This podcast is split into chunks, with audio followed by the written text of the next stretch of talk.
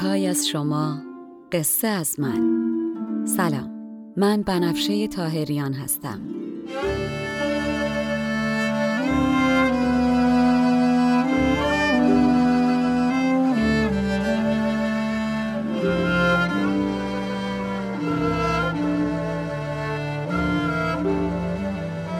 شما به چهل و نهمین اپیزود پادکست چای با بنفشه گوش می‌کنین. من در این پادکست قصه های کهن رو به زبان ساده امروز میگم و لابلاشم بعضی از ابیات رو می‌خونم. تا بدونین قصه آدما از هزار سال پیش تا امروز فرق چندانی نکرده. ما همونیم که بودیم. بریم سراغ قصه.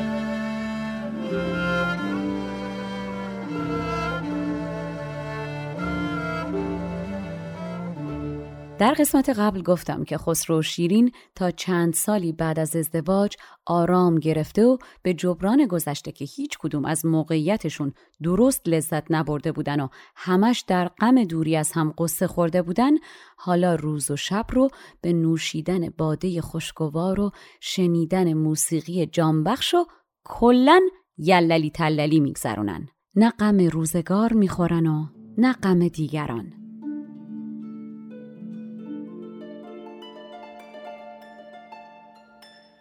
راستش شاید بد نباشه که بهتون بگم یک نظریه وجود داره به نام هرم سلسله مراتب نیازهای مزلو.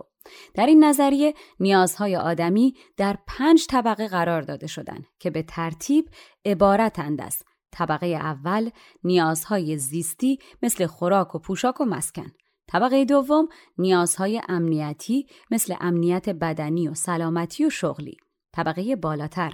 طبقه سوم نیازهای اجتماعی مثل دوستی ها و روابط معنادار با دیگران. طبقه چهارم نیاز به احترام مثل اعتماد به نفس و موفقیت. و اما نوک هرم نیاز پنجم خودشکوفایی و معنویت و خلاقیت و اخلاقیاته. و خب از اونجایی که خسرو نیازهای هر چهار طبقه پایینترش برطرف شده و ضمنا سنش هم رفته بالا. موی سپید رو در آینه دیده شیرین بهش پیشنهاد می‌کنه که حالا دیگه بره سراغ رفع نیاز پنجمش که معنویات و اخلاقیاته. خسرو هم که شکر خدا انقدر از گوش نکردن به حرف شیرین ضرر کرده که دیگه الان وقت شیرین بهش میگه این کارو بکنی حالت خوب میشه نه شک می‌کنه و نه سوال. میگه چشم و اسباب انجام شدن کار رو فراهم می‌کنه. در نتیجه حالا میفرسته سراغ استاد اعظم خودش بزرگ امید و بزرگ امید هم بلافاصله میاد خدمت قبله عالم و شیرین تا سوالاشون رو جواب بده خسرو خیلی کنجکاو و زگهبار تا گوردانش به جویتور سوال اول تحصیلات آکادمیک خودش رو اختصاص میده به راز بزرگ آفرینش و از بزرگ امید می‌پرسه استاد نخستین موجود خلقت کی بوده؟ بزرگ امید در جواب میگه قبله عالم. ما از ده رانده شدگانیم. همون پرده اول خلقت ما رو از بهشت روندن و هیچ کس نفهمید که نخستین موجود آفرینش کیه؟ جواب این سوال شما رو متاسفانه فقط همون نخستین مخلوق می‌دونه و خالقش.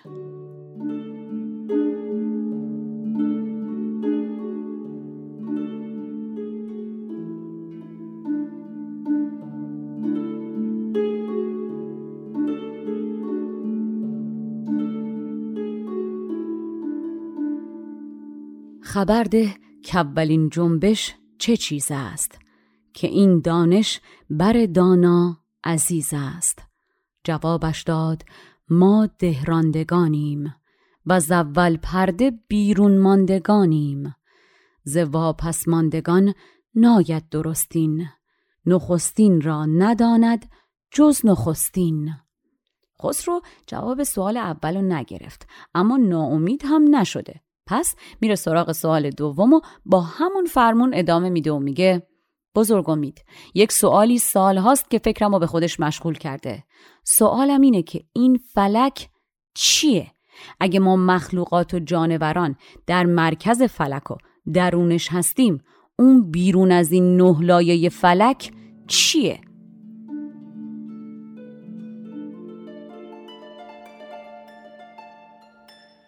یادتون باشه قبلا هم گفتم که در قدیم کهکشان رو مثل یک پیاز لایه لایه در نظر می گرفتن. تصور این بوده که زمین در مرکز این پیازه و بعد لایه لایه سیاره ها دورش رو می گرفتن تا فلک نهم که عرشه. اینجا منظور خسرو همون نه لایه و یا نه پرده است. بزرگ امید آدمیه که سالهاست در این زمینه ها مطالعه کرده و موهاش رو در راه خوندن کتاب های مختلف سفید کرده. شور این شاگرد اول راه رو می‌فهمه و سوالای گنده گندش رو هم متوجهه. اما خب بهتر می‌بینه که اون جوابی که بعد از عمری خودش بهش رسیده همین حالا بیتارف و یک باره و در سینی تقدیم قبله عالم کنه. در نتیجه خیلی پدرانه طور میگه خسرو فکرت رو به جاهایی این همه دور پرت نکن. اونچه که خارج از این گنبد و آسمان میگذره فقط خدا می‌دونه. ما فقط می‌تونیم در مورد اونچه که می‌بینیم نظر قاطع بدیم اما اونچه که با چشم سر نمی‌تونیم ببینیم در موردش نمی‌تونیم حرف بزنیم. فلک خوب بازیگریه. در آسمون رو به روی مردم بسته و رازش رو فقط در پرده به کسانی میگه که اونا هم هر چی شنیدن سربسته به دیگران میگن. والا بزرگ امید حق داره. جواب این سوالا رو امروز بعد هزار سال هم هنوز کسی درست نمی‌دونه. آسمون و هر چی میشکافن و دورتر میرن بازم جا برای رفتن دارن. تموم نمیشه که. کدوم بیرون فلک؟ دگر باره بپرسیدش جهاندار که دارم زین قیاس اندیشه بسیار نخستم در دل آید کین فلک چیست درونش جانور بیرون او کیست؟ جوابش داد مرد نکته پرداز که نکته تا به دوری مینداز. حسابی را که از این گنبد برون است جزی زد کس نمی‌داند که چون است. بزرگ امید با خودش فکر می‌کنه شاید بتونه به خسرو کمکی بکنه و جهت فکر خسرو رو کمی عوض کنه و به سمت سوالهای دنیا پسند طور بکشه. در نتیجه میگه ای نور دو دیده به یه چیزی بپرداز که علم به درد بخور باشه. این سوالا که می‌پرسی خوبه اما الان جواب این سوال به چه دردت می‌خوره استاد؟ چیزی رو که نمیشه دید ازش حرف زدن بیهودگوییه اون جماعت بلند مرتبه و دانشمندی هم که به اسرار دسترسی پیدا کردن به فلک که می‌رسن آهسته و غیر مستقیم و گاهی انقدر علمی یا انقدر روحانی صحبت می‌کنن که تا به اون مرحله ای که اونا هستن نرسیده باشی از حرفاشون چیزی دستگیرت نمیشه. خداییش اینم راست میگه. شما همین الان به یکی از این دانشمندا بگو سیاه چاله ها رو برام یه جوری توضیح بده که بفهمم. اگه تونست والا هر آنچ آمد شده این کوی دارد در او روی آوریدن روی دارد و آن صورت که با چشم آشنا نیست به گستاخی سخن راندن روا نیست. بلندانی که راز آهسته گویند سخنهای فلک سربسته گویند.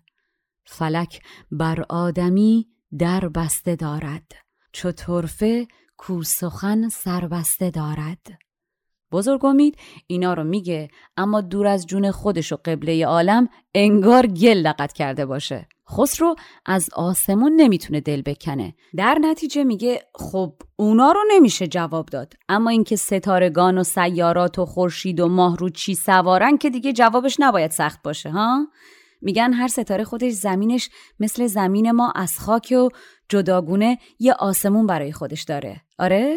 راست میگن؟ دگر ره گفت کجرام کواکب ندانم بر چه مرکوبند راکب. شنیدستم که هر کوکب جهانی است جداگانه زمین و آسمانی است. بزرگ امید که می‌دونه این ره که خسرو داره میره به ترکستان است. اما خب اعتراضم نمی‌تونه بکنه. در جواب سوال خسرو میگه قبله عالم. ما همین رو شنیدیم. اما در نتیجه رصد کردنها و بررسی ها به نظر این فرضیه درست نیست و محاله که هر ستاره خودش برای خودش یک آسمان شبیه ما داشته باشه. خاکشم که تا حالا کسی تا اونجا نرفته. از کجا بفهمیم جنسش چیه؟ این حرفها قائم بر درستی نیست.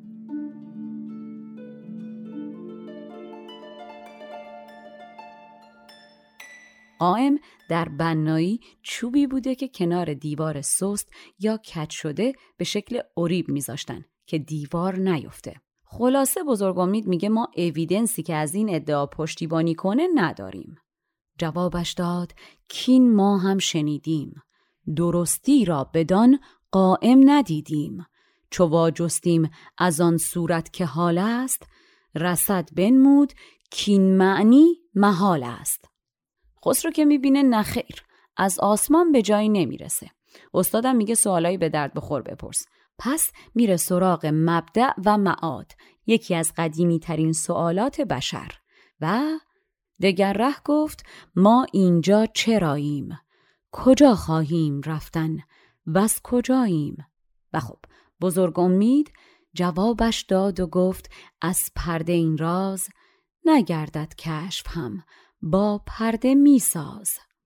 بزرگ امید در جواب این سوال یونیورسال بی جواب خسرو میگه سوالی که می‌پرسی و منزلی که دنبال نشونیش هستی برای من و شما با نوع زندگی که انتخاب کردیم بسیار دوره. ما حتی راه رسیدن بهش هم نمی‌دونیم. اون روزی که دور از جون شما زبونم لال خودم عرض می‌کنم. آدم از این دنیا که همه راهاش به این سوال بست دست رفت تازه شاید شاید بفهمه که از کجا آمده و برای چی آمده. آدمیزاد با همه تواناییاش گاهی اوقات بدجوری بی جواب و بیچاره و عاجز میمونه. اینجور موقع هاست که باید پارو نزد. واداد و با یه چیزایی ساخت. رها کن بره استاد. باید پارو نزد. واداد. باید دل رو به دریا داد. خودش میبردت هر جا دلش خواست به هر جا برد بدون ساحل همونجاست. که ره دور است از این منزل که ماییم ندیده راه منزل چون نماییم. چوز این ره بستگان یا بی رهایی بدانی خود که چونی و کجایی؟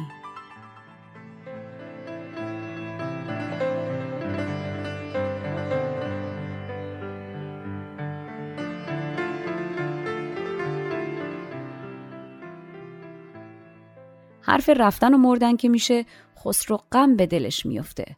شاه و گدا گذشتن از جهان براشون سخته. برای خسرو که پادشاه هفت اقلیمه حتمی سختتر. خسرو رو به معلم دیروز و امروزش می‌کنه و میگه ای بزرگ امید که مثل دریا پر از شگفتی هستی و حرفات مثل مروارید با ارزشه. از اینایی که مردن از این همه یار و دوست و فامیل و مادر و پدر چرا اقلا یکیشون به خواب ما نیامد که خبری از اون دنیا بده؟ آدما میزان و بقیه رو هم به این دنیا دعوت و راهشون رو باز می‌کنن به زمین. اما هیچکس بعد از مردن نمیاد بگه بعد این مرحله چیه؟ نمیاد بگه رفیق ما اینجوری رفتیم شما هم از همین را بیا. چی این مردن؟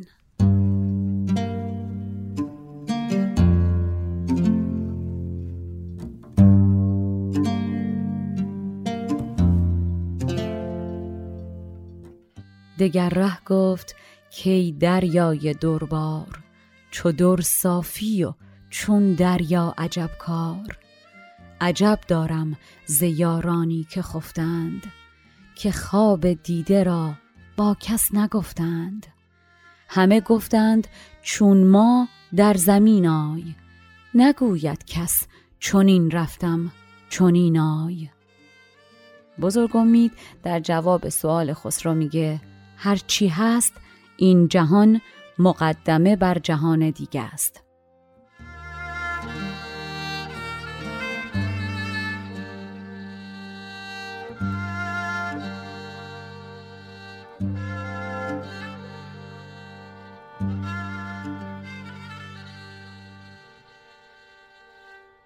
ایرانیان قرن هاست که یکتا پرستن لاقل تا جایی که من می‌دونم ایرانیان در طی قرنها نه بت پرست بودن و نه حتی چند خدا پرست و ضمناً میشه گفت همیشه معتقد به آخرتی بودن که این دنیا مقدمش بوده. جوابش داد دانای نهانی که نقد این جهان است آن جهانی. و بعد بزرگ امید به نکته دیگه ای اشاره می‌کنه و میگه اون دنیا یه طوریه که در فهم این دنیای ما نمی گنجه. اون نقمه کار این ساز نیست. شما آوازش رو نخون. اطلاعات اون دنیا یه جوریه که می‌زنه سی این مغز شما رو میسوزونه. طرح این سوال مثل فوتیه که به آتش بکنی. آتش شعله ورتر میشه. اصلا مثل آبیه که بریزی روی آتش و خاموشش کنی. یه سوالایی جواب نداره. تکرار پرسشش فقط وقت تلف کردنه. این پروسسور مغزت الان نمی‌کشه برای جواب این سوال. یهو آب روغن قاطی می‌کنه میسوزه ها. نگنجد آن ترنم اندر ساز. مخالف باشد در برداری آواز. نفس در آتش آری دم بگیرد. وگر آتش در آباری بمیرد. خسرو از یه طرف جواب سوالاشو نگرفته از یه طرف هم از خودش خوشش اومده که اقلا داره سوالای خوب و سختی می‌پرسه که استادم جوابشون رو نمی‌دونه. در نتیجه میره سراغ سوال زیرکانه بعدی و عین این شاگرد هرس درارا در مورد بقای جان می‌پرسه و مسلسلوار میگه استاد گیریم تن کالبد جانه. آیا جان و تن از هم جدان؟ اگه یکی هستن پس وقتی میمیریم و جهان تن و جان ما رو با هم میبله و از بین می‌بره چرا ما مردگان رو در خواب هامون می‌بینیم؟ یا چطوریه که ما وقتی میخوابیم تنمون اینجا بی احساس میمونه و جان و روحمون به گردش در میاد و هر جایی که می‌خواد میره؟ اگرم تن و جان از هم جدان و تن به خاک میره پس جان بعد از مرگ آدم به کجا میره و قرار می‌گیره؟ دگر باره شه بیدار بختش سؤالی زیرکانه کرد سختش که گر جان را جهان چون کال بدخرد چرا با ما کند در خواب ناورد؟ وگر جان ماند و از قالب جدا شد بگو تا جان چندین کس کجا شد؟ بزرگ امید که از ممارست خسرو خوشش اومده میگه آها سوال خیلی خوب و محکمی پرسیدی. در جوابت باید بگم جدایی جان از تن محاله. جان به تنهایی قابل دیدن نیست. تنی که جان نداره همون جسد مرده است. جان و تن لازم و ملزوم همن. تن پرگاریه که جان به حرکت در میارتش. جان وقتی از پرگار تن جدا بشه پیکر آدم از جنبش میافته و جان به آسمان میره تا پرگار فلک رو به جنبش در بیاره. جوابش داد کین محکم سوال است ولی جان بی جسد دیدن محال است. نه از جان بی جسد پرسید شاید نه بی پرگار جنبش دید شاید. چو از پرگار تن بیکار گردد فلک را جنبش پرگار گردد. خسرو که بالاخره یه جوابی گرفته حالا دیگه انگار افتاده روی دور یاد گرفتن. جواب بزرگ امید براش سوال تازه به وجود میاره و با اشتیاق میره سراغ سوال بعدی و می‌پرسه استاد اگر قرض و منظور و مقصود نهایی به تعالی رسیدن روح و جان بوده پس خلقت کالبد و تن امری باطل و زائده پس این خوابایی که می‌بینیم برای چیه اصلا اینا که مردن از کجا میان بعد اگر جسمشون از بین رفته چرا ما توی خواب هنوز داریم جسم مرده ها رو می‌بینیم پس؟ دگر ره گفت اگر جان هست حاصل نه نقش ها هست باطل چون می‌بینم به خواب این نقش ها چیست؟ نگه دارنده این نقش ها کیست؟ و اما بزرگ امید در جواب خسرو میگه این که دارم میگم حرف من نیست. به شهادت چندین نفری من هم خوندم که خوابها زاییده عادات و باورها و روزمرگی های تنه. شما چون عادت کردین این آدما رو در این کالبد ببینی در خواب هم با همین کالبد میبینیشون. شما در خواب جاهایی میری و آدمایی می‌بینی که در بیداری میشناسیشون. آدم در خواب هرچی می‌بینه قبلا با چشم سر دیدتش. در توضیح حرف بزرگمید باید بگم مثلا جاستین ترودو نخست وزیر کانادا که اسم ابلفلس تا حالا به گوششم نخورده خواب صحرای کربلا رو نمی‌بینه. یا من خواب نانکشاه بنیانگذار دین سیک های هندی رو نمی‌بینم. بزرگ امید میگه ما خواب اون چیزها یا جاها یا کسانی رو می‌بینیم که به نحوی یا از طریقی میشناسیمشون از نزدیک یا از کتابی، عکسی، فیلمی یا راههای دیگه جوابش داد که از چندین شهادت خیال مرده را با توست عادت. چو گردد خواب را فکرت خریدار در آن عادت شود جانها پدیدار. این ترس از مردن و تموم شدن و میل به جاودانگی از هزاران سال پیش با آدمه. ما فرق چندانی نکردیم. ما همونیم که بودیم. آدم هرچی سنش بالاتر میره دنبال اینه که بدون خب بعدش چی؟ آیا بازم اون دنیا فرصت داره که اقلا زندگی که تو این دنیا نکرده یا فرصت هایی که سوزونده دوباره زندگی کنه؟ آدمایی که تو این دنیا دوست داشته اون دنیا هم دوست داره؟ اصلا چیزی از این دنیا با خودش اون دنیا می‌بره؟ خسرو مغزش حسابی درگیر زندگی بعد از مرگ شده و دگر ره گفت بعد از زندگانی به یاد آرم حدیث این جهانی بزرگ امید همچنان دانشمندتر در جواب سوال خسرو آب پاکی رو میریزه رو دست این تازه دانش به جوی و میگه تصدقت برم. میگن آدما وقتی از عالم زر به روی زمین می‌خوان بیان خداوند همونجا ازشون می‌پرسه آیا من پروردگار شما نیستم؟ و انسانها میگن چرا؟ گواهی میدیم که هستی. پروردگار این اقرار رو از آدم ها می‌گیره تا روز قیامت زیرش نزنن و نگن ما از این حقیقت آشکار و روشن بیخبر بودیم. حالا قبله عالم آیا شما خودت یه همچین صحبتی یادت میاد؟ نه والا. و بعد بزرگ امید ادامه میده و می‌پرسه مگه شما اون عالم رو به یاد میاری که توقع داری وقتی از اینجا میری مرحله بعد این مرحله یادت بمونه؟ شما که قصه شب قبل یادت نیست فردام قصه امروز رو به یاد نخواهی آورد. من خودم یادم نیست دیشب شام چی خوردم. شما توقعی داری یا؟ آخه خسرو می‌خواد ببینه اون دنیا شیرین باهاش هست. جوابش داد پیر دانش آموز که ای روشن چراغ عالم افروز تو آن نوری که پیش از صحبت خاک ولایت داشتی بر بام افلاک ز تو گرباز پرسندان نشانها نیاری هیچ حرفی یاد از آنها. چو روزی بگذری زین مهنت آباد از آن ترسم که این هم ناوری یاد. کسی کو یاد نارد قصه دوش تواند کردن امشب را فراموش.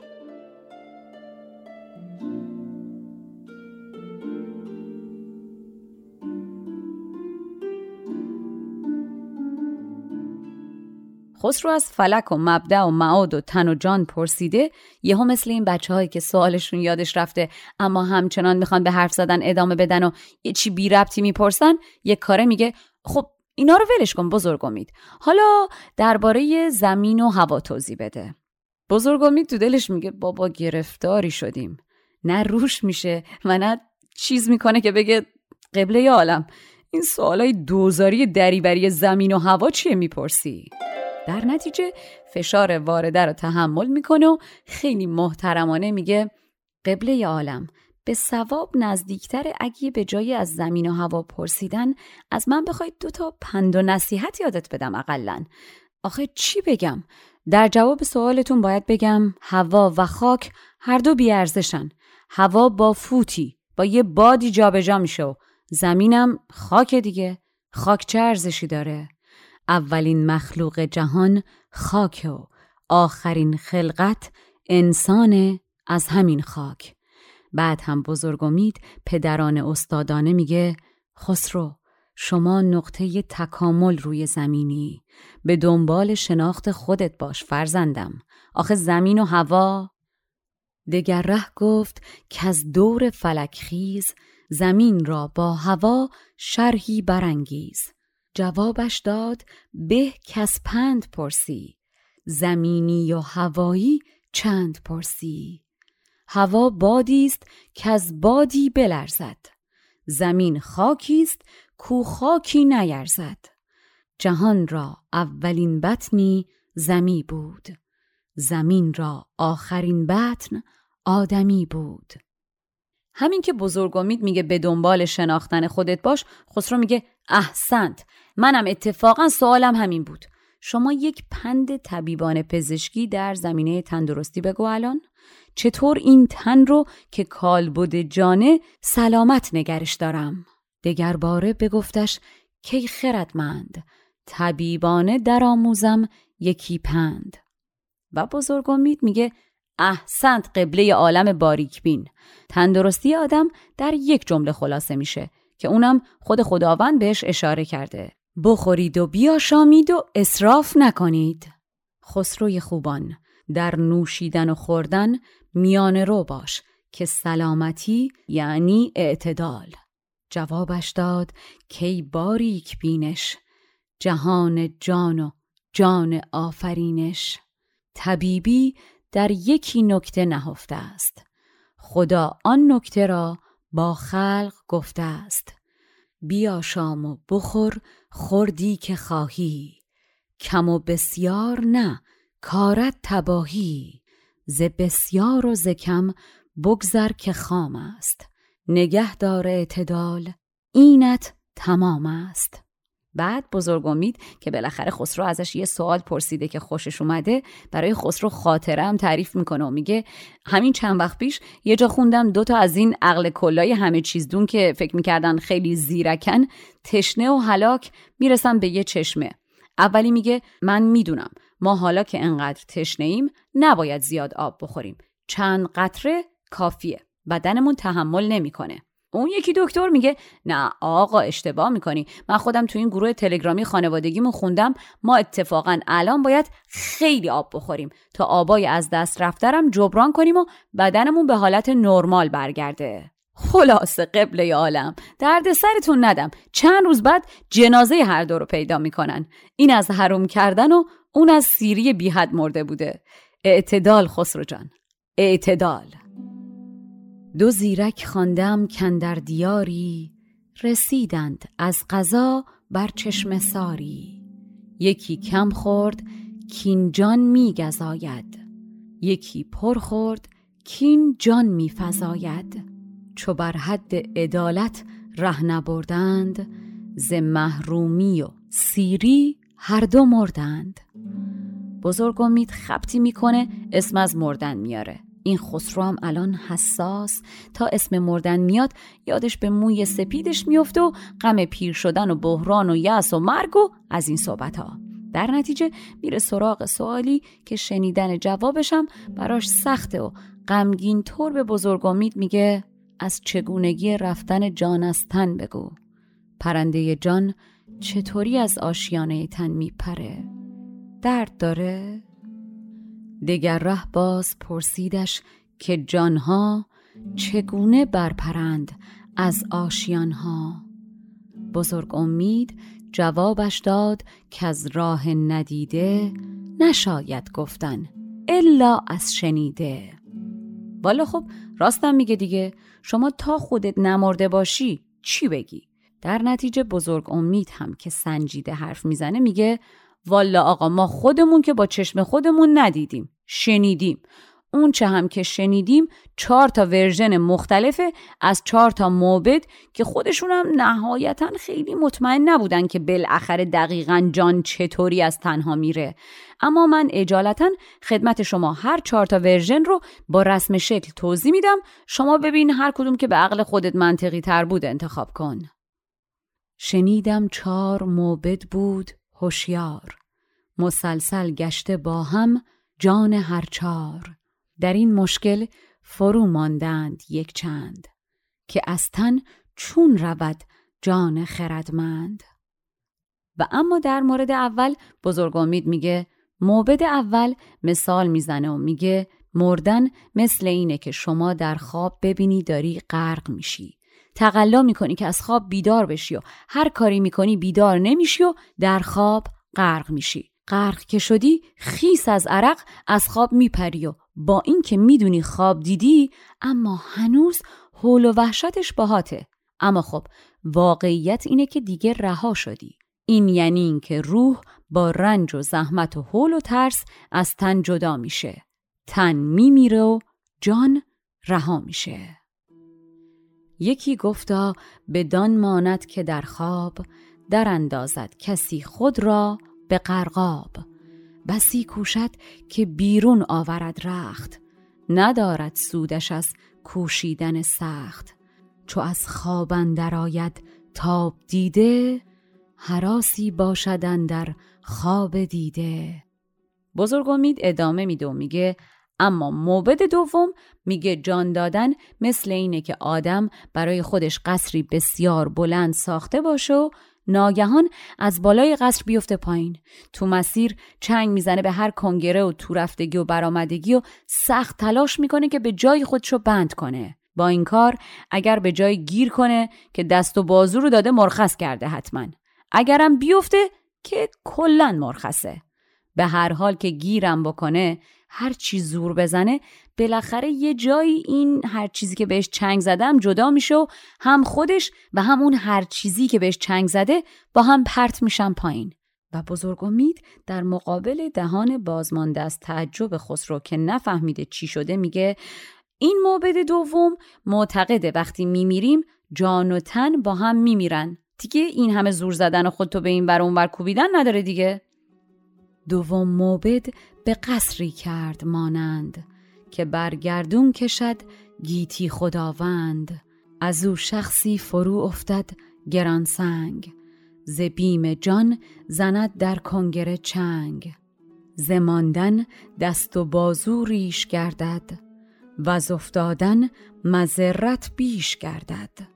شکنجه گرچه پنجش را کند سست کند سرپنجه را در کنگره چست. هم آخر کار کو تاب گردد همو هم کنگره پرتاب گردد.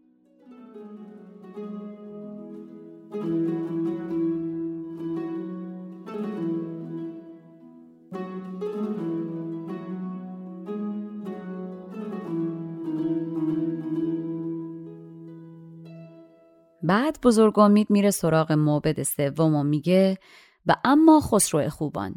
سومین موبد میگه جان دادن مثل اینه که یک گرگ بد گندهی بزنه به گله چوپانی که گلش رو برده چرا. گرگ بپره و یه گوسفند رو به دندون بگیره که با خودش ببره. اما چوپان مقاومت کنه. گرگ از این بر بکش و چوپان از اون بر اما خب نهایتا یه جایی چوپان می‌فهمه که حریف گرگ خونخوار گرسنه نیست و اونجاست که طفلی میفته به خرقه بازی و از خود بی خود جامه میدره. جان و تن هر دو به فنا میره و خلاص. سوم موبد چنان زد داستانی که با گرگی گله راند شبانی. باید گوسفندی گرگ خونخوار. در آویزد شبان با او به پیکار. کشد گرگ از یکی سو تا تواند ز دیگر سو شبان تا وارهاند. چو گرگ افسون بود در چاره سازی شبان را کرد باید خرق بازی. بزرگ امید که حالا خودشم به هیجان اومده با آب و تاب میگه و اما موبد چهارم قبله عالم. موبد چهارم در راز رفتن جان از بدن میگه مثل این میمونه که آدم در هجله ناز عروسی زیبا عین قرص ماه کنارش باشه. اما عروس ناز قشنگش نصیب نشه دیوانه باشه. مرد تفلی نمی‌تونه چشم از زن برداره و دل بکنه نه را داره که کنارش بمونه. جنون عروس که هر لحظه بیشتر و بیشتر میشه و کلا می‌زنه به سرش مرد دیگه براش چاره ای نمیمونه جز اینکه از زن و همه زیباییاش مثل آهویی که از شیر فرار می‌کنه گریزون بشه. روح از تن فرار می‌کنه و جان و تن از هم جدا میمونن. هیچی به هیچی. چهارم مرد معبد گفت کین راز به شخصی ماندن در هجله ناز. عروسی در کنارش خوب چون ماه بدو دریافته دیوانگی راه. نه بتوان خاطر از خوبیش پرداخت نه از دیوانگی با وی توان ساخت.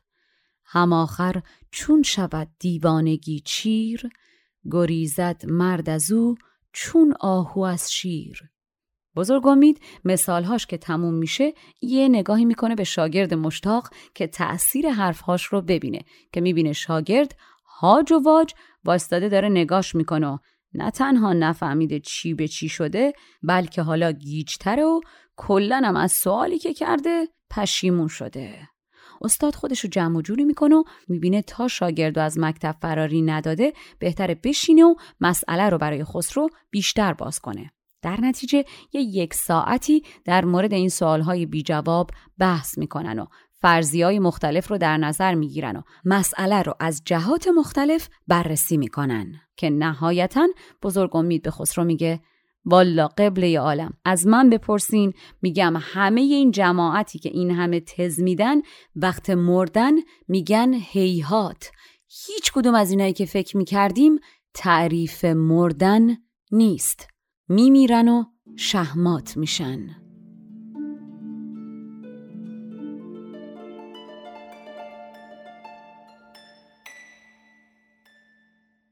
شهمات یا شاهمات یکی از اصطلاحات بازی شطرنجه به معنی مغلوب شدن.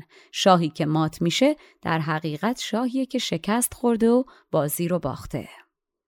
در این اندیشه لختی قصه راندند ورق نادیده حرفی چند خواندند. چو میمردند می‌گفتند هیهات که از این بازی چه دور افتاد شهمات. بزرگ امید که می‌بینه این جواب و حرفام کافی و قانع کننده نبوده و خسرو هنوز داره کچ کج نگاش می‌کنه مستاصل میگه تصدقتون قبل عالم بالا زمرده هر کسی افسانه راند. نمرده راز مرده کس نداند مگر پیغمبران کیشان امینند؟ به نامحرم نگویند آنچه بینند. بزرگ امید با گفتن این حرف مسئولیت جواب دادن رو از گردن خودش وا می‌کنه و نمیگه که آقا من جواب این سوال رو نمی‌دونم. بلکه زرنگ میگه من می‌دونم که جواب این سوال رو فقط پیغمبران می‌دونن. اونا هم به هر کی محرم خودشون می‌دونن میگن. نه به ما. تمام. والا. و اما خسرو ناگهان با شنیدن اسم پیغمبران از جاش میپره میگه آها گفتی پیغمبران این عربی که میگن تازگی از مکه دعوی پیامبری می‌کنه کیه؟ دینش با دین ما چه فرقی داره؟ اصلا حرف حسابش چیه؟ سخن چون شد به معصومان حوالت ملک پرسیدش از تاج رسالت که شخصی در عرب دعوی کند کیست؟ به نسبت دین او با دین ما چیست؟ و بزرگ امید در جواب سوال میگه این مرد راستش از حقایق سخن میگه و نه از مجاز چیزی که میگه فراتر از بحث ستاره ها زمینه از خداوندی حرف می‌زنه که همه اینها و بیش از اینها رو آفریده. والا این مرد در یک سطحی حرف می‌زنه که منم گاهی نمی‌فهمم. از ستاره ها و چرخششون نمیگه. این از پرده نه به بالا حرف می‌زنه. اما به یه چیز مطمئنم. ای شاه خوبان با دین این شوخی نکن که حرفی که می‌زنه حرف حقه و جلوی حرف حق نمیشه وایستاد. می‌زنه هشتر پشترمون می‌کنه. جوابش داد کین حرف الهی برون است از سپیدی و سیاهی. به گنبد در کنند این قوم ناورد. برون از گنبد است آواز آن مرد. نزنجم گوید و نز چرخ اعلاش که نقشندین دو او شاگرد نقاش. کند بالای این نه پرده پرواز. نیم زان پرده چون گویم از این راز. مکان بازی شها با دین تازی که دین حق است و با حق نیست بازی. آقا بزرگ امید اینو میگه خسرو انگار کباب روی آتش میفته به جلز و ولز. چرا؟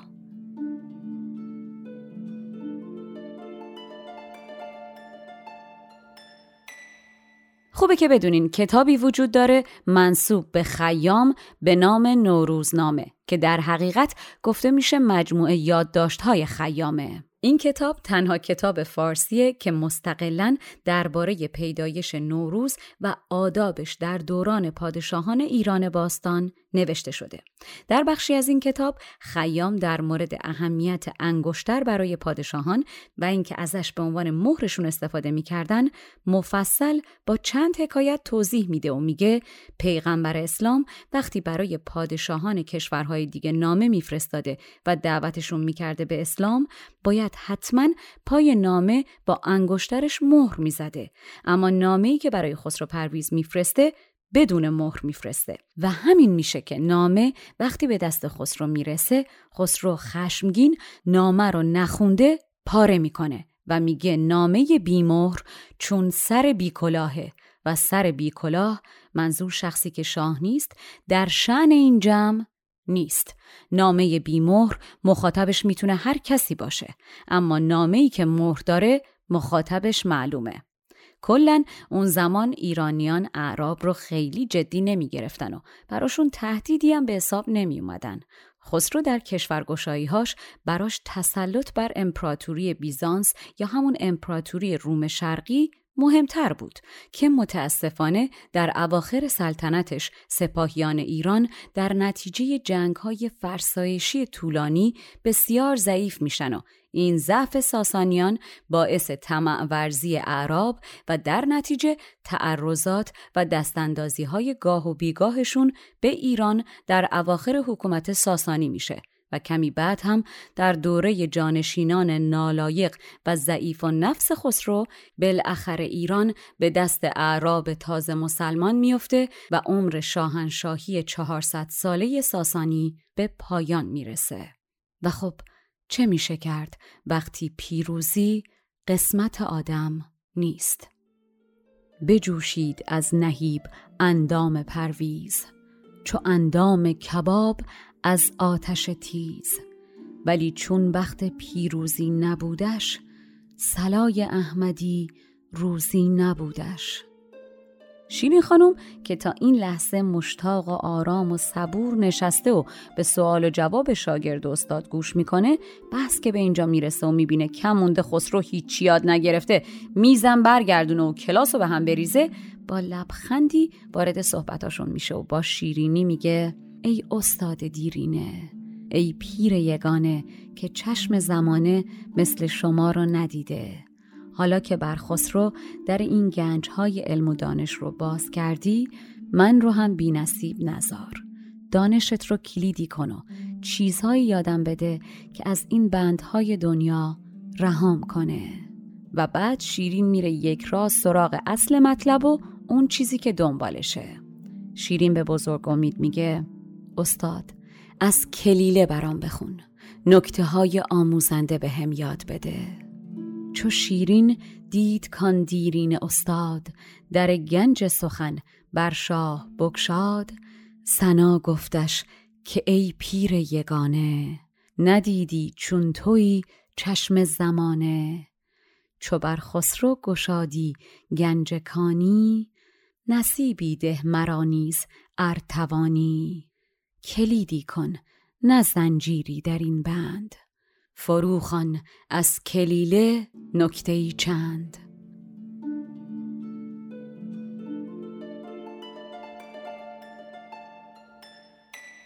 و اما کلیله و دمنه چهل تا قصه است که در این قسمت نمی گنجد. و شما هم چاره ای ندارین جز اینکه در راه علم و دانش کمی صبوری کنین. و اما در مورد همین قسمت که الان براتون تعریف کردم نکته ای هست که فکر می کنم بد نباشه بدونین. و اما اون نکته اینه که نویسنده این داستان نظامی مسلمانه و خیلی از عقایدی که در موردش حرف می‌زنه می‌تونه تحت تأثیر تعالیم اسلام باشه. اما از اون مهمترینه که نظامی کتابی داره به نام مخزن الاسرار که قبل از خسرو شیرین نوشته و اصلا با همون کتاب شناخته و سلبریتی شده. کتاب مخزن الاسرار کتابی درباره خودشناسی. خداشناسی و کلا ویژگی های پسندیده اخلاقی. نظامی در سر تا سر کتاب داره برای حرفهایی که می‌زنه مثالهایی به صورت داستان کوتاه میاره از اهمیت اینکه آدم باید با خودش خلوت کنه بگیرین تا نکوهش کردن درویی و تمجید راستگویی. به نظر میاد نظامی کلا به اخلاقیات بیشتر اهمیت میده و همونطور که در این قسمت شنیدین بزرگ امید در تلاش و داره به هر دری می‌زنه که به خسرو بگه آقا چیزی مثل زندگی بعد از مرگ که سر در آوردن ازش غیر ممکنه و تازه به کار زندگی و این دنیات هم نمیاد ول کن بابا جان. بیا برو سراغ اون چیزی که باعث میشه در این دنیا هم برای دیگران و هم برای خودت آدم مفیدتری باشی. در یک جمله داره میگه این دم که بهت داده شده قنیمت بشمر و درست و خوب زندگی کن. اون دنیا رم هر وقت دیدیش براش یه فکری می‌کنی. و خب از شما چه پنهون؟ منم خیلی با نظامی موافقم. در نتیجه پیشنهاد می‌کنم. بخورید و بیاشامید و میانه رو باشید و از همه مهمتر عاشق. والا! ضمنا خواستم بگم اگر هنرمند هستید در هر زمینه ای و با گوش دادن به پادکست اثری هنری تولید کردین اگر دوست دارین برای ما ایمیلش کنین تا در وبسایت همراه با توضیح و مشخصات خودتون و اثر قرارش بدیم بعد از اونم یادتون نره که ما رو به دیگران معرفی کنین و اگر خواستین با کمک های مالی پشتیبانیمون کنین سری به وبسایت ما به آدرس چای با بنفشه بزنید. سر آخرین که این چایی که با من خوردین نوش جونتون. تا قسمت بعد تنتون سلامت و جانتون شیرین. مشاور ادبی من برای تولید این پادکست دکتر فرشید سادات شریفیه آهنگساز و نوازنده کمانچه موسیقی زیبایی که شنیدین کوروش باباییه و edit و میکس صدا رو هم محلا دیانی قبول زحمت کرده و انجام میده. این پادکست اول، دهم و بیستم هر ماه میلادی منتشر میشه. اگر پادکست چای با بنفشه رو دوست داشتین دستتون طلا. به دیگرانم معرفیش کنین. تا اپیزود بعدی تن و جانتون سلامت.